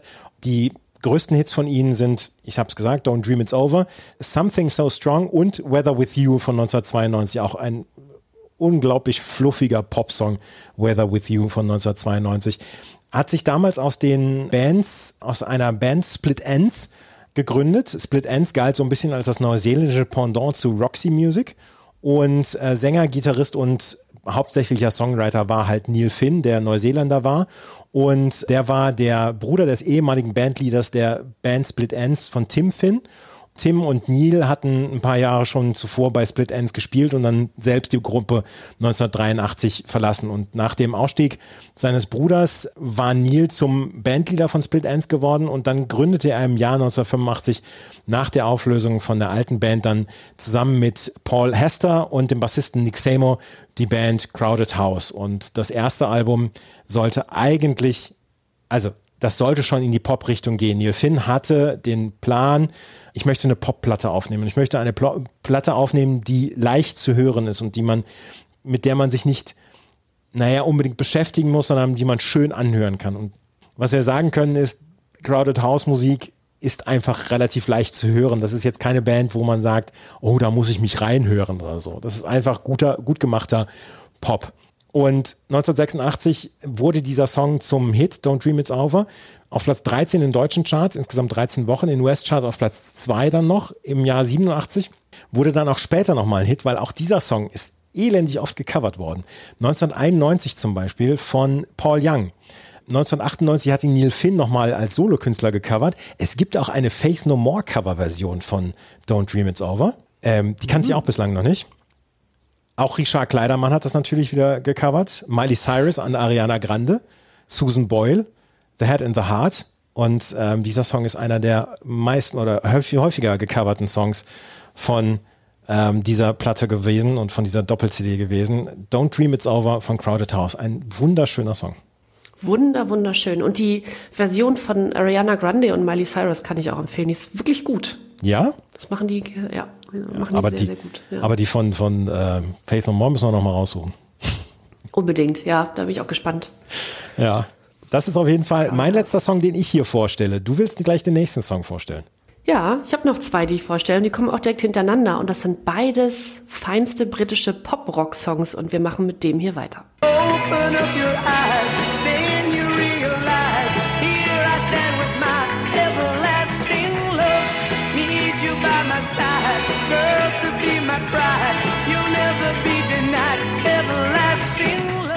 bist heute für die Klassiker zuständig, ne? Oh ja. Und von wem ist das schönste Cover? Äh, äh, weiß ich nicht. Ich weiß gerade auch nicht. Irgendeine äh, britische Boyband. Ich komme gerade auch nicht drauf. Everlast. Von, äh, Google mal. Hier Ja, mach googelt ich. Der, der Während du Chef das- selber. Während du das, äh, während du das vorstellst hier. Love Worlds Affair. Apart. The, Worlds Apart. Worlds Apart, richtig. Keine britische Band, eine deutsche Band. Und die hatten wir schon bei einer Bravo. ja, das, dieses, die sitzt fest im Ja. Na Bravo-Hirn. Äh, stimmt, Worlds Apart, Everlasting Love. Ja, ja. Aber das Original ist natürlich schöner von Love Affair. Love Affair, allein wegen ihres Namens haben sie sich schon einen Platz auf der Kuschelrock verdient. Die hatten mit Everlasting Love einen Riesenerfolg, hatten aber nur wenige Jahre überhaupt Erfolg und das war schon in den 60er Jahren. Von 1966 bis 1971 haben sie zusammen Musik veröffentlicht und waren kurze Zeit absolute Teen-Idole in England, zeitgleich ja auch mit den Beatles und das war ja auch die Zeit, wo reihenweise vor allem Damen ja ausflippten im Publikum und, und teilweise versucht haben, die Bühne zu stürmen. Und das war natürlich bei den Beatles sehr viel extremer. Aber auch The Love Affair haben laut eigener Angaben dann äh, schon sehr damit zu tun gehabt, die kreischenden Mädels äh, äh, da zurechtzuweisen während der Konzerte, weil sie sich teilweise selbst nicht hören, nicht spielen hören konnten, weil dieses Gekreisch so laut war. Also es war eine wilde Zeit. Äh, Everlasting Love war ihre zweite Single und wurde überraschend zum Hit. Überraschend vor allem, weil ihr erster Song, den sie ein halbes Jahr vorher veröffentlicht hatten, ein totaler Flop war, obwohl er geschrieben wurde von, jetzt kommt's, Mick Jagger und Keith Richards. Der Titel, du, keine Reaktion von dir. Ja, ich, weil ich ja gerade noch mich sammeln muss wieder. Ja, der Titel She Smiled Sweetly, also sie lächelt süß, ist überhaupt nicht gut angekommen und versank eigentlich in der Bedeutungslosigkeit. Everlasting Love hingegen, der zweite Titel, ein halbes Jahr später, stürmte die Charts. In Großbritannien auf Platz 1, Irland auf Platz 2, Neuseeland auf Platz 4, in Deutschland auf Platz 12. Allerdings ist Everlasting Love auch ein Cover von Robert Knight, einem amerikanischen Sänger, der im selben Jahr 1967, also kurz zuvor, diesen Song selbst veröffentlicht hat und damit Platz 3 der US-Charts erreichte, aber eben nur in den USA damit Erfolg hatte und international nicht. Und die Briten und deren Produzenten fanden den Song so gut, dass sie ihn coverten, kurze Zeit später, und damit dann den größten Hit ihrer sehr kurzen Bandgeschichte landeten. Everlasting Love wird auch heute noch ja, in Filmen und Serien verwendet und zuletzt in dem Film Belfast. Ich weiß nicht, ob du den gesehen hast. Mit Nee, habe ich nicht gesehen, aber ist noch von meiner Liste noch drauf. Ja, der ist, äh, der ist sehr gut. Und ich weiß noch, dass ich den Trailer zu dem Film im Kino gesehen habe, nach einem anderen Film oder vor einem anderen Film. Und ähm, in dem Trailer, in diesem Trailer wird dieses Lied gespielt und das Lied wird immer lauter und, und es steigert sich und äh, es singen eben Leute in diesem, in diesem Filmtrailer dabei mit. Und das ist so ansteckend und so schön, dass ich dachte, ich muss diesen Film gucken. Und der spielt auch eine Rolle in diesem Film. Ein, ein, äh, ein ganz, ganz tolles Lied, das also immer noch sehr gern verwendet wird. Also ist ein großer Song. Riesensong. Ja. Aber Wells Apart haben nicht die beste Coverversion gebracht. Da, da, da, da bestehe ich drauf. Ja, das, das können wir festhalten, da sind wir wahrscheinlich einer Meinung.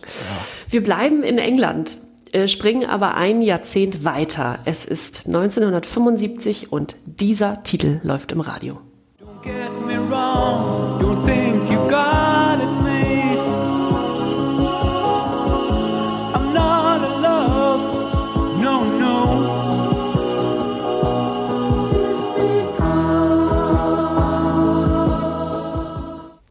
Macht das irgendwas mit dir? Gar nichts. Ich, ich muss ganz offen zugeben, das ist einer der Songs, die ich als erstes skippen würde auf dieser CD. Ach, guck an. Ja, er ist ein bisschen, ich finde ihn schwierig. Ist, er hat einen schwierigen Zugang. 10cc. Mhm. Und, 1970. Und wenn, und, ja. wenn, und wenn, und wenn eine Frau bei einem Date das Licht dimmt und diesen Song anspielt, weiß ich nicht, ob ich, ob ich nicht da vielleicht lieber über Politik diskutieren wollen würde. Ach so. Deine Frau hört zu, oder? Deine, ja, es ist äh, so richtig in Stimmung kommt man da nicht. Mhm. Ähm, Vor allem heißt er ja auch I'm not in love. Ja, genau. Also gar nicht, gar nicht so vielversprechend. Und dann heißt es doch, it's, be, it's because, warum darum, oder? Warum darum? Ja. Ja, nicht so eindeutig. Ja. Nee. Drei Jungs aus Manchester landen 1970 einen Nummer 2 Hit in England. Eric Stewart, Kevin Godley und Lawrence Cream, der sich auch LOL Cream bis heute nennt, nennen sich damals Hot Legs, also heiße Beine, und landen mit Neanderthal Man in den Charts. Zwei Jahre später, ja, es ist Hot Legs mit Neanderthal Man. Zwei Jahre später kommt der Bassist Graham Goldman dazu und die vier nennen sich 10cc, was 10 Kubikzentimeter bedeutet. Das klang wohl gut. Am Schlagzeug unterstützte sie außerdem Paul Burgess, der später auch Schlagzeuger bei Jethro Tull war, immerhin. In dieser Formation existierte die Band vier Jahre lang, bis 1976. Da stiegen Lawrence Cream und Kevin Godley aus, um zusammen als Duo weiterzumachen und später auch sehr erfolgreich Videoclips zu produzieren. Und das ist ganz interessant. In den 80ern zum Beispiel produzieren Godley und Cream, wie sie sich als Duo nennen, Videoclips zum Beispiel für Duran Duran, Frankie Goes to Hollywood und äh, The Police. Und äh, 10cc machten dann in ihrer neuen Formation weiter. Und das durchaus mit Erfolg. Bis 1983 konnten sie immer mal wieder in die Charts, konnten sie sich in die Charts arbeiten, hocharbeiten. Am erfolgreichsten waren sie in Großbritannien, den Niederlanden, aber auch in den USA. Und ihre erfolgreichsten Singles waren 1978 Dreadlock Holiday, das mehrfach mit Gold ausgezeichnet wurde. 1976 mit The Things We Do for Love. Ich glaube, das sagt einem auch noch was. Und dieser Titel hier, I'm Not in Love. Der wird 1975 ihr bis dato erfolgreichster Song. Das Lied wurde oft gecovert, dass auf der Wikipedia-Seite zu dem Lied die halbe Seite mit der Auflistung der Coverversion bedeckt ist. Also man muss wirklich scrollen und da sind pro Jahr, also seit den 70ern pro Jahr mehrere Coversongs. Es sind wirklich zu viele, um die zu zählen. Ich habe versucht, sie zu zählen. Es gibt zum Beispiel Versionen von Queen Latifah, Tori Amos, den Pretenders, Bonnie Tyler, Gildo Horn. Natürlich. Und, und Johnny Logan, über den wir ja auch schon gesprochen haben, der australische Ralf Siegel. Die Version von Johnny Logan war auch die erfolgreichste Coverversion. Natürlich. Logan hat 19, ja klar, der hat 1987 nochmal ein äh, Charted damit in Großbritannien und Deutschland äh, gelandet. I'm Not in Love von 10cc. Aber auch da der Songtext hier nochmal. I'd like to see you, but then again, it doesn't mean you mean that much to me. So if I call you, don't make a fuss. Don't tell your friends about the two of us. I'm not in love. No, no, it's because. It's because. Aber da weißt du doch dann auch, was Phase ist, wenn man dir diesen Song vorspielt. Hä? Lass uns Freunde sein, Ja, aber ist bitte eine- nicht mehr. Ist eine glatte Abfuhr. So, I'm not in love von 10cc. Aber ein Riesenhit damals gewesen. Da wurde gefriendzoned, wie man heutzutage sagt. Kan kannten wir damals ja noch nicht. Ja. Äh, Der nächste Titel äh, ist äh, von Richie und ich weiß nicht, wie man ihn ausspricht. Valence, würde ich jetzt sagen. Ja. Mhm. Valence, denn der heißt eigentlich Richard Valenzuela oder Valenzuela, ist ein mexikanischer oder war ein mexikanisch-amerikanischer Rock'n'Roll-Star mit dem Titel Donner vertreten. Der war aber vor allem 1959 mit dem Song La Bamba berühmt. Genau. Und der wiederum, La Bamba, war die B-Seite von diesem Titel hier, Donna. Das ist, äh, das finde ich ganz, auch ganz interessant. Und beide Titel waren ja Charterfolge, wobei Donna der größere kommerzielle Erfolg war. Und ähm, Richie Valens, und das ist äh, unheimlich traurig, war zu dem Zeitpunkt äh, der, des Erscheinens dieser, dieser Single 17 Jahre alt. Und älter wurde er leider auch nicht, denn im selben Jahr starb er bei einem Flugzeugabsturz zusammen mit seinen Kollegen Buddy Holly und The Big Popper. Und ähm, Don McLean besang diesen Tag später in dem Welthit American Pie mit der Zeile The Day the Music Died, also der Tag, an dem die Musik starb. Da Ja. war Richie Valens leider mit im Flugzeug. Ja. Das, das wusste ich sogar, dass der mit ähm, Buddy Holly in einem Flugzeug saß damals, ja. ja. Joe Cocker, Don't You Love Me Anymore ist auf der 17 und Europe mit Carrie, äh, mal nicht mit Final Countdown, auf der 18 und damit beschließen wir diese Doppel-CD. Jenny, eins muss ich sagen, mir hat es großen Spaß gemacht, hier in ganz alten Erinnerungen zu schwelgen und diese ganz alten Songs dann auch nochmal rauszukramen. Ja, äh, genau. Wir sind ja dann über drei Jahrzehnte, nee, oder vier Jahrzehnte sogar verteilt. Ne? Das ist ja eine, ein schön, eine schöner Bogen. Es hat total viel Spaß gemacht. Und ich habe dir, glaube ich, auch im Vertrauen, das kann man ja ruhig hier sagen, wir sind ja ein gläserner Podcast, durchaus das oder andere mal geweint habe. da hast du dich ein bisschen drüber lustig gemacht. Bei, was hast du gesagt? Bei, Bei Percy Sledge, ne? Bei Percy Sledge, ne? Und bei Billy Joel, ne? Aber es, es sind durchaus traurige, schöne Songs bei. Ja, und ähm, darüber werden wir gleich auch nochmal sprechen, weil wir küren nicht die unserer Meinung nach am besten und schlechtesten gealterten Songs, sondern die Songs, wo man weiß, entweder jetzt ist Attacke oder wo man sagt, na, vielleicht dann doch nicht mehr die Briefmarkensammlung zeigen. Und ähm, darüber sprechen wir gleich hier bei Die bravourösen 90er, die Kuschelrock 1 aus dem Jahr 1989 ist unser Thema. Jenny, was ist das moderne, die Briefmarkensammlung zeigen? Ist es die NFT-Sammlung zeigen? Ach, bitte nicht. Also dann äh, mache ich direkt kehrt, ich glaube. Da gibt's nicht mal mehr Vielleicht Musik. sowas. genau. Also sowas wie äh, Netflix gucken, ne? Ja, Netflix und Chill. Aber dann stört ja die Musik auch wieder. Richtig, ja. Ich glaube, kommst du noch auf einen Tee oder Kaffee mit hoch, ist das gängigste und das ist, da weiß man eigentlich. Ich habe jetzt gar keinen richtigen schmissigen Namen für diese Kategorie. Wir haben die äh, Songs gesucht auf dieser CD, die unserer Meinung nach am ehesten dafür sorgen, dass als nächstes Aktion gefragt ist auf dem Sofa. Können wir das so sagen? Als du mir geschrieben hast, es ist schon richtig, dass wir die Songs wählen, die, wo man dann auf dem Sofa loslegt, oder? Und da habe ich gedacht, ja gut, das ist, so kann man es natürlich umschreiben. Also wo man, wo man so den, also wenn man da so sitzt und so, und wo man dann so sich streckt, weil man gähnen muss und dann den Arm um sie legt. Ja, wie muss es losgehen, genau. Ja, ja. War, warst du, bist du eine gute Flirterin? Oder ist es zu persönlich, diese Frage? Ich, ich, ich glaube schon, das, es passiert ja viel über Augenkontakt. Und Ja. dann würde ich sagen, ja, aber so, ich glaube, was, das, was ja ganz viele haben, so im Erstgespräch, wenn man, wenn man sehr nervös ist, rede ich ganz viel Quatsch. Ja. ja, ich habe jetzt also diese Situation ja auch seit mehr als 20 Jahren nicht mehr gehabt, aber ich glaube, ich war ein grausamer Flirter damals. Und ich meine, ich flirte jetzt, ich flirte jetzt nicht mehr mit dem gleichen Ziel wie vor 25 Jahren. Ich glaube, ich war ein ziemlich grausamer Flirter, weil bei mir war dieses mit dem Augenkontakt war dann gleich so starren und das ist halt auch blöd. Das, finde ich gut. Ja, auf jeden Fall wollen wir erstmal über deine Songs oder über meine Songs sprechen, die nach denen Aktion erfordert ist und wird. Ach, ich möchte unbedingt, ah, komm, lass uns deine zuerst, ja. Na gut, dann hören wir hier die meiner Meinung nach beiden besten Songs von der Kuschelrock 1, nachdem klar ist, was als nächstes kommen muss. Spending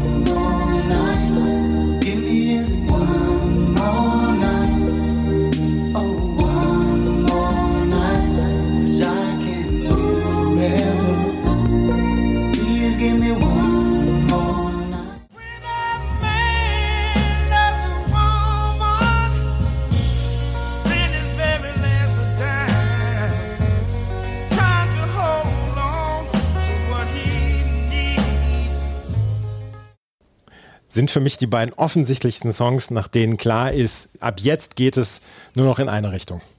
In die Wahrheite. Wenn man When a Man Loves Woman hört, denkt man auch direkt an das Knacken der, der Platten, des Plattenspielers, ne? Wenn, wenn eine, also wenn eine Frau, ich meine, wie gesagt, das ist all- alles rein fiktiv bei mir jetzt, aber wenn eine Frau ähm, einen Plattenspieler hätte und das am besten noch als LP-Single hätte und mir vorher gesagt hätte, magst du noch auf einen Kaffee mit draufkommen, dann säße ich da jetzt sowieso nur noch in meinem Frottee-Schlüpfer. Ja. Erklär doch mal lieber, warum du die beiden Songs ausgewählt hast, bevor wir da zu sehr in die Tiefe gehen. Also One More Night, äh, da ist, der, da ist der Titel eigentlich schon Programm. Also äh, in diesem Fall ist es ja, ist ja beim, beim Flirten oder beim Date etc. wäre es ja die erste Nacht sowieso. Aber ähm, das ist für mich ein absoluter, absoluter Liebes-Top-Song auch dann. Und ähm, von Phil Collins, da, da lasse ich überhaupt nichts drauf kommen. Und dann When a Man Loves a Woman ist, ist einfach ein absoluter Klassiker. Und auch da sage ich, das ist unmissverständlich. Da weiß man, da, da muss man jetzt auf den Punkt kommen und da weiß man auch, da ist etwas ausgesprochen, was nicht mit Worten ausgesprochen werden muss mehr. Also das übernimmt dann Percy Sledgewein. Richtig. Ja, dann äh, kann ich jetzt schon mal sagen, dass ich ganz anders ausgewählt habe. Hast du? Und nach anderen Gesichtspunkten. Ja, also gar nicht eher so, dass es zur Sache geht, Schätzchen, sondern eher, wo es romantisch wird. Also dann vielleicht auch eher schon in einer fortgeschrittenen Beziehung und noch gar nicht in der Kennenlernphase. Ach so, so hast du das gewählt. Ich habe in deine Songs nämlich noch nicht reingehört. Das ist für mich jetzt auch das erste Mal, dass ich das höre. Das sind die ähm, Songs, die Jenny ähm, in die Waagerechte rücken lassen. Das sind diese Songs hier. can't live if living is without you.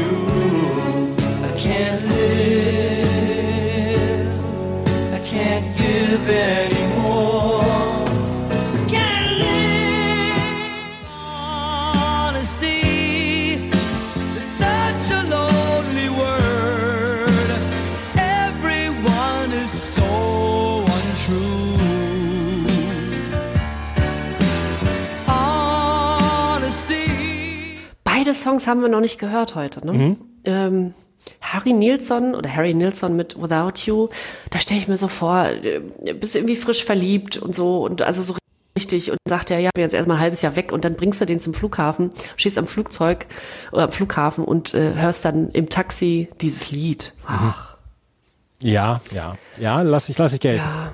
Man kennt ja eigentlich die Version von Mariah Carey, ne? Die von Mhm. äh, Without You Version von Mariah Carey, aber die ist natürlich noch sehr viel schöner hier von Harry Nilsson. Und Billy Joel mit Honesty, äh, ich habe eine Schwäche für Billy Joel. Mhm. Der wird ja in, in den USA häufig belächelt, ne?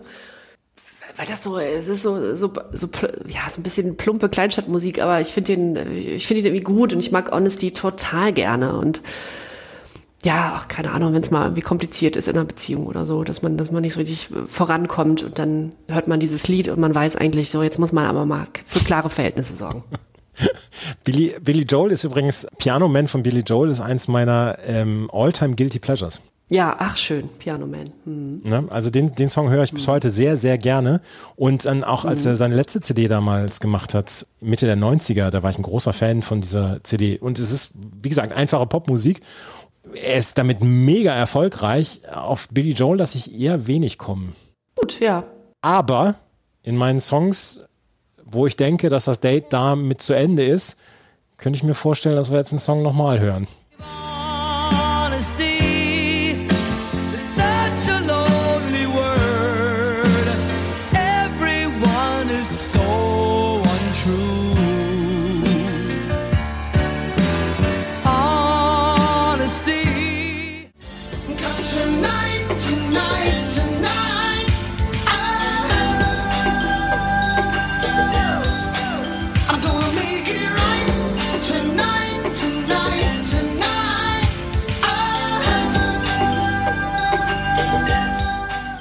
Es tut mir so leid. Ach, Aber es ist, es ist auch die, es ist auch, dass wir, dass wir nicht richtig abgesprochen haben, zu welcher Situation diese Songs gespielt werden, weil wir haben beide unterschiedliche Ansprüche daran. Bei mir ist es das erste Date, bei dir ist es, wo man schon so frisch verliebt ist und so. Und Honesty, dieser Song, ähm, dieser Song Honesty oder die, die Lyrics, da geht es dann um, um Ehrlichkeit und dass, äh, dass alle unehrlich sind und dass er sich das eine wünscht. Und wenn mir das in einem ersten Date jemand vorspielen würde, würde ich denken, boah ja, vielleicht will der mir auch jetzt durch die Blume sagen, vielleicht gehst du dann auch besser. Und äh, honesty is such a lonely word, everyone is so untrue, honesty is hardly ever heard and mostly what I need from you. Und äh, es ist, also, da, da, da ist der, der Text. Und bei ähm, Genesis Tonight, Tonight, Tonight, ich mag den Song gerne, aber wäre ich auf einem Date, dann würde ich dann wieder so verfallen, würde ich sagen, hier, ich kann auch das Drum-Solo, im, also so Schattendrum spielen. Und dann ist dann die, die Romantik auch so ein bisschen weg. ja, dann wird's komisch. Ja. Also es ist kein Song, wo ich sage, der ist schlecht gealtert oder so. Also beides nicht. Aber beides nicht passend für das erste Date und für das Date, wo man sagen möchte, hier, ähm, wir gehen jetzt mal auf den Kaffee und mh, wie möchtest du morgen geweckt werden? Soll ich klingeln oder dich anstupsen? Hat es jetzt zweimal Phil Collins bei? Also bei einem, bei einem Phil Collins Song wird die Küche warm und beim anderen wird die Küche wieder kalt. Genau. Ja. Das, das, das, das wird sie, ja, ja. Und ähm, jetzt, bin ich, jetzt bin ich auch wieder auf deine unromantischen Songs gespannt, auf die Songs, die äh, für dich ein Date beenden oder die frisch, frisch Liebe gerade mal. Das sind die von Jenny. Just keep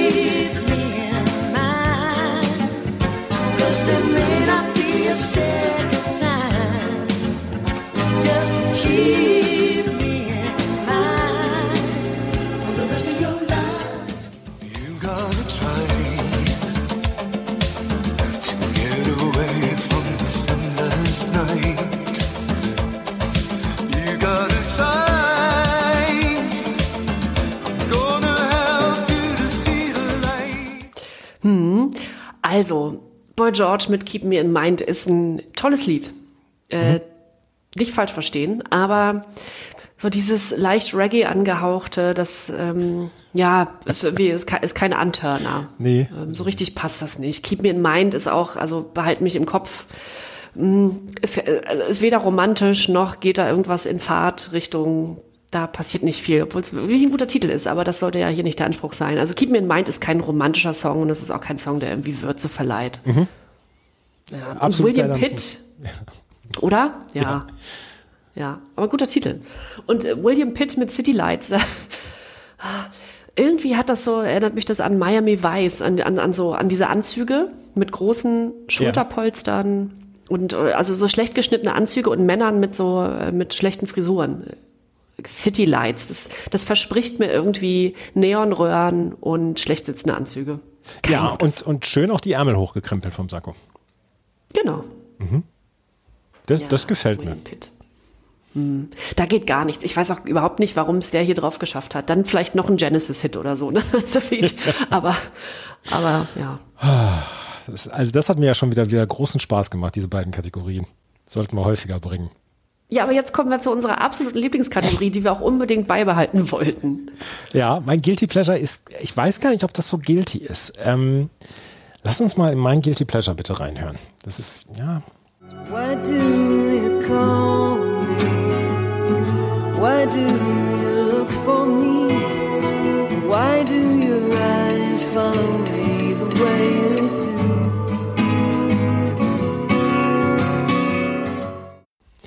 das ist Following von den Bengals und würde mir ähm, Susanna Hoffs auf, nur auf einer Gitarre diesen Song vorspielen, dann dürfte sie alles von mir haben.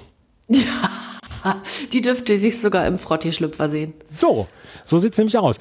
Ich, ich hatte damals eine ganz große Schwäche für Susanna Hoffs und ähm, die Bengals mochte ich dann auch mit Walk Like an Egyptian und ich, wir haben ja schon Eternal Flames nochmal angesprochen. Und Following war die fünfte Single damals von ihrem Album ähm, Different Light und es war in Deutschland, ist das überhaupt nicht bekannt gewesen, dieser Song, einzig durch Kuschelrock. In den irischen Singlecharts war es auf Platz 22, in den UK Singlecharts auf Platz 55 und ich, ich mochte die Version, mochte ich sagen, ganz gerne. Und das, da habe ich zwei oder dreimal dann noch geholt, gehört und habe ich gedacht, naja, das ist so, das ist, das ist, wie ein Guilty Pleasure sein soll. Und äh, wie gesagt, Susanna Hoffs, ich war eine, ein großer Fan von Susanna Hoffs, ähm, die ja jetzt auch schon 64 ist und immer noch singt und die immer noch mit den Bengals auftritt. Und ja, fand ich toll damals. Ach toll, ja. Und ich finde die auch heute noch toll, toll, übrigens. Absolut. Ähm, Meine Mutter fand die, fand die Bengals super und wir haben sie sehr oft gehört, als ich Kind war. Sehr, sehr, sehr, sehr, sehr oft. Aber ist das ein Guilty Pleasure oder ist es nicht? Nee, ist es nicht, aber das ist auch okay, denn es gibt gar nicht so viele Guilty Pleasure würdige Songs auf dieser Kuschelrock, aber also meins ist auch kein Guilty Pleasure, ganz und gar nicht. Aber es ist einfach, wahrscheinlich könnte man das dann so sagen, der Lieblingssong dieser CD. Das kann man auch so sagen. Das ist Jennys Guilty Pleasure, Schrägstrich Lieblingssong. Hey.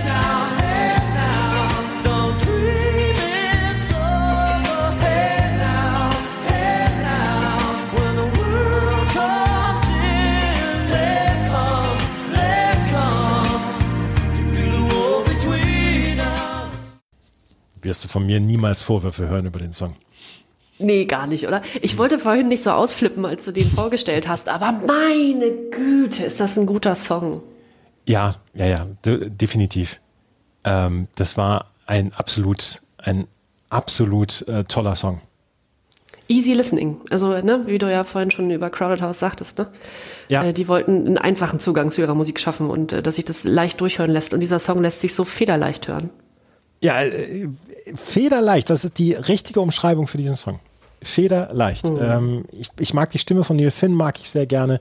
Und Crowded House waren mir damals sehr ans Herz gewachsen und ich, ähm, das ist kein Guilty Pleasure, das ist einfach nur Pleasure. So. Oh, schön. Einfach nur Pleasure. Kann man ja auch mal haben. Ja. So, so kann man das auch nochmal haben, ja. Es gibt keinen, also das waren jetzt beide Songs, wo man nicht sagen muss, hier, man, man rümpft mit der Nase oder so, weil der andere, die andere den gewählt hat, sondern äh, können wir beide mitleben. Absolut, ja. Das hat mir so großen Spaß gemacht. Irgendwann müssen wir nochmal eine Kuschelrock nehmen. Ja, das machen wir. Dann können wir vielleicht irgendwie 20 Jahre vorspulen oder so, aber das, äh, das sollten wir mal machen. Ja. Wir werden jetzt in jeder zweiten Ausgabe einen anderen Musiksampler vorstellen. Genau. Im nächsten, ähm, die nächste wird übrigens die Bravo Hits 32 sein. Ähm, alle 14 Tage mittwochs neu, jedenfalls ist so der Plan. Und die Bravo Hits 32 wird dann die nächste reguläre Ausgabe sein, die wir ähm, dann in 14 Tagen haben. Da werden unter anderem Destiny's Child dabei sein, die Sugar Babes mit Overload, ähm, Gigi D'Agostino wird auch wieder mit dabei sein, der hier auch eine Coverversion hatte. Und zum allerersten Mal werden wir die No Angels hören. Ist das nicht toll? Da sind wir also schon angekommen. Ja, das ist super. Ne, aus dem Jahr 2001. Wir gehen ganz, ganz schwer auf den 11. September zu. Da müssen wir uns auch hier noch mal mit beschäftigen. Und äh, das allerdings im Februar 2001. Das wird unsere nächste Ausgabe sein. Wenn euch das gefällt, was wir hier machen, freuen wir uns nach wie vor über Bewertungen bei iTunes und folgt bitte unserem ähm, Instagram-Account. Hier kommt Bravo. Wir wissen nicht, wie lange wir das hier machen und wir wissen nicht, wie viele Ausgaben es geben wird, aber wir sind auf jeden Fall grimmig entschlossen, weil wir beide diesen Podcast vermisst haben und wir hoffen auch, dass, dass ihr euch, dass ihr den Podcast ein bisschen vermisst habt. Das ist die neue Ausgabe gewesen von Die bravourösen 90er. Vielen Dank fürs Zuhören. Bis zum nächsten Mal. Tschüss. Tschüss. 1992. Ein Mythos wird geboren. Na Bravo. Der offizielle Bravo Hits Podcast auf meinmusikpodcast.de. Viel Spaß auf der Reise mit Jenny Wu und Andreas Thies.